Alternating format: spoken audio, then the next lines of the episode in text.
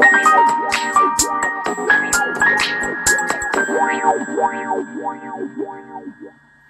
はようございます。10月の13日、第13回目の30代からのコマンド入力、ハムコです。このラジオはですね、30代になった私が、まあ人生とか仕事とか恋愛とか、えー、ジタバタ、もがきながら、どうしたらいいかっていうのを考えているのをつぶやいているラジオです。で、今日のテーマなんですけれども、あの、前、尾道のお話したんですけど、このバリスタの、あの、コーヒースタンドのお兄ちゃんがですね、本当に、あの、小1時間ぐらい語りあった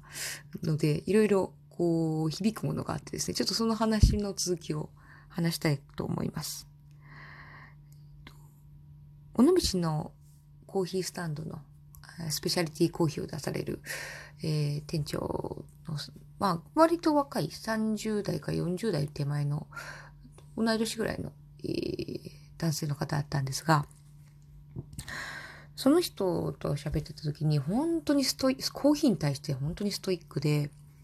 まあ、あの、脱サラして、えっ、と、一回サラリーマンになったんだけれども、あの、自分にはこの空間が何が楽しいのかわかんないって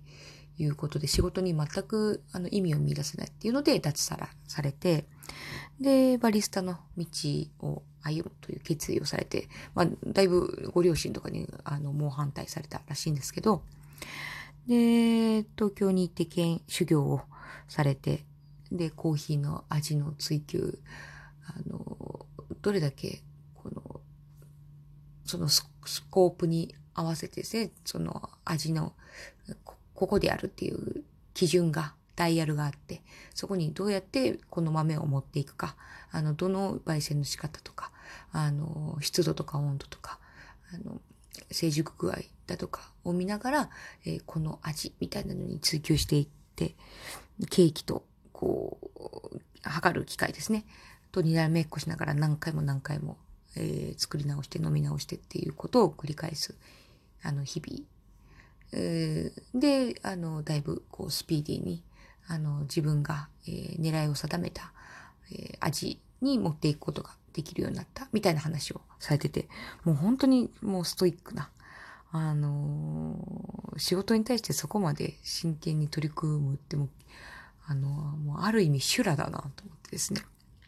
お話を聞いていて、で、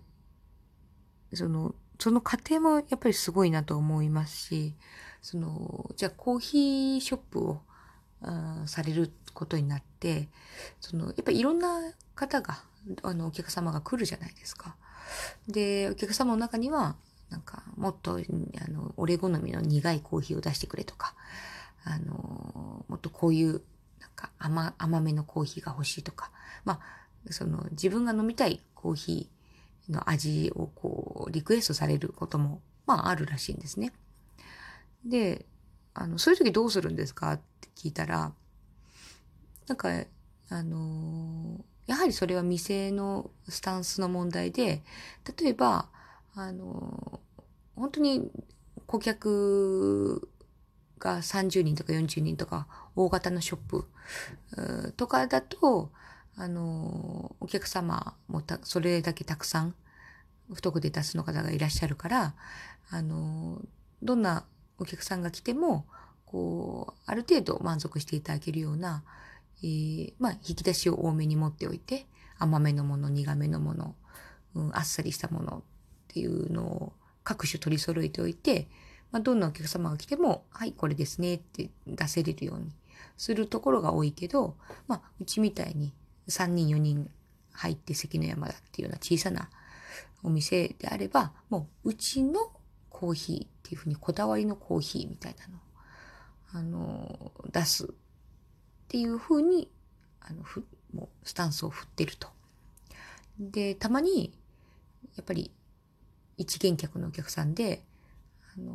もうちょっと、あの、深入り、苦いやつ出してくれと。だからまあ日本人が飲み慣れてるコーヒーの味を出してくれっていうふうに要望を出される方もいらっしゃるらしいんですけど、いや、うちはそれは、あの、置いてないんですと。うちのコーヒーっていうのはこういうのなんですっていう説明をするらしいんですね。けど、まあそういう自分の欲しいコーヒーが飲みたいって、あの、希望を出されるお客様の大変、大半は、なんだと？って怒ると。客がこういうの飲みたいってリクエストしてんのに、それを出せないのかと。もうこれとこれとこれしか出せないっていうのはもうダメだみたいな感じでプリプリ怒られるらしいんですけど、まあその、多分出そうと思えば出せれるけれども、そういう、あの、自分はあんまり美味しくないな、これって思ってるものを出す、出し続けるお店をするっていう時間は自分にとって楽しいのかと。そのじ、過ごす時間は楽しいのかどうかっていうのを考えると、その店長は楽しくない。だったら、そんな時間は自分はもう作らないと。で、もう決めちゃってるらしいんですね。で、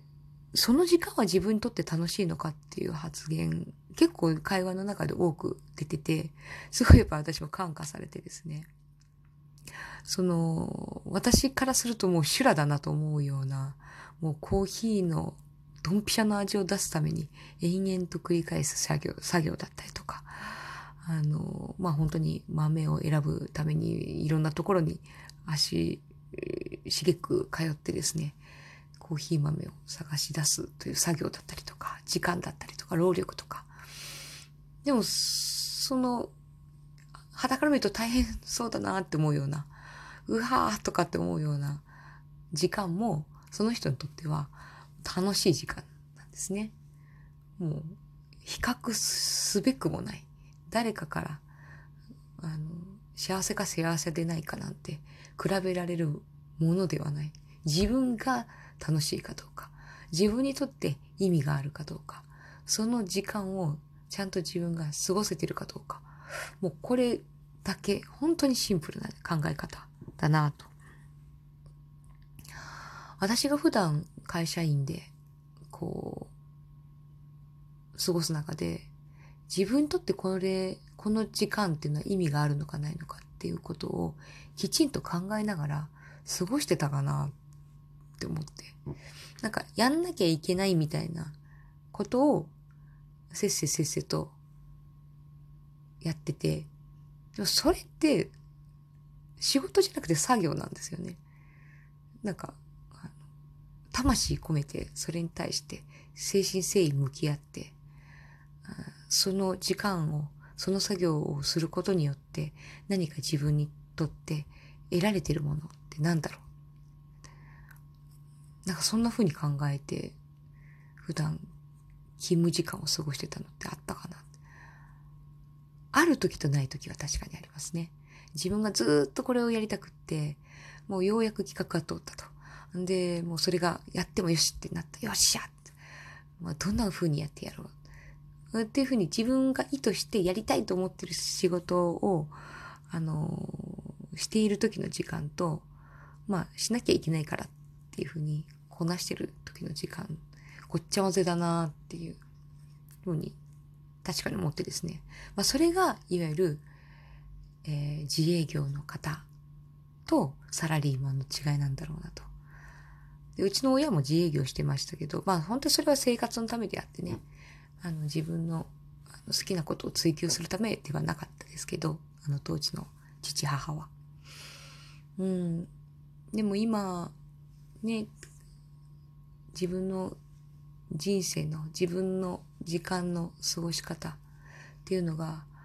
さらにもっと豊かになっていってもいいんじゃないかっていう時代に差し掛かっているかもしれないなっていうのは思いました。自分にとって楽しいかどうかっていうのをもっと素直にもっとなんか何々しなくちゃいけないんだとか変なべき論他人からこう強制されて渋々やる時間じゃない時間をもっと過ごすために行動することが許されてきた時代になっていってんじゃないかなっていう気がちょっとなんかしてですね。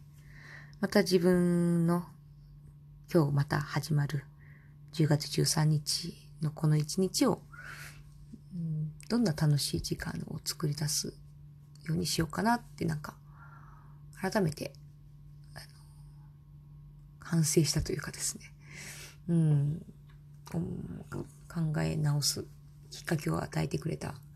エピソードでした。はい。ではですね、えー、本日の30代からのコマンド入力は、えー、その時間は私にとって楽しいかどうかというテーマでお届けしました。では、また明日お会いしましょう。それではまた。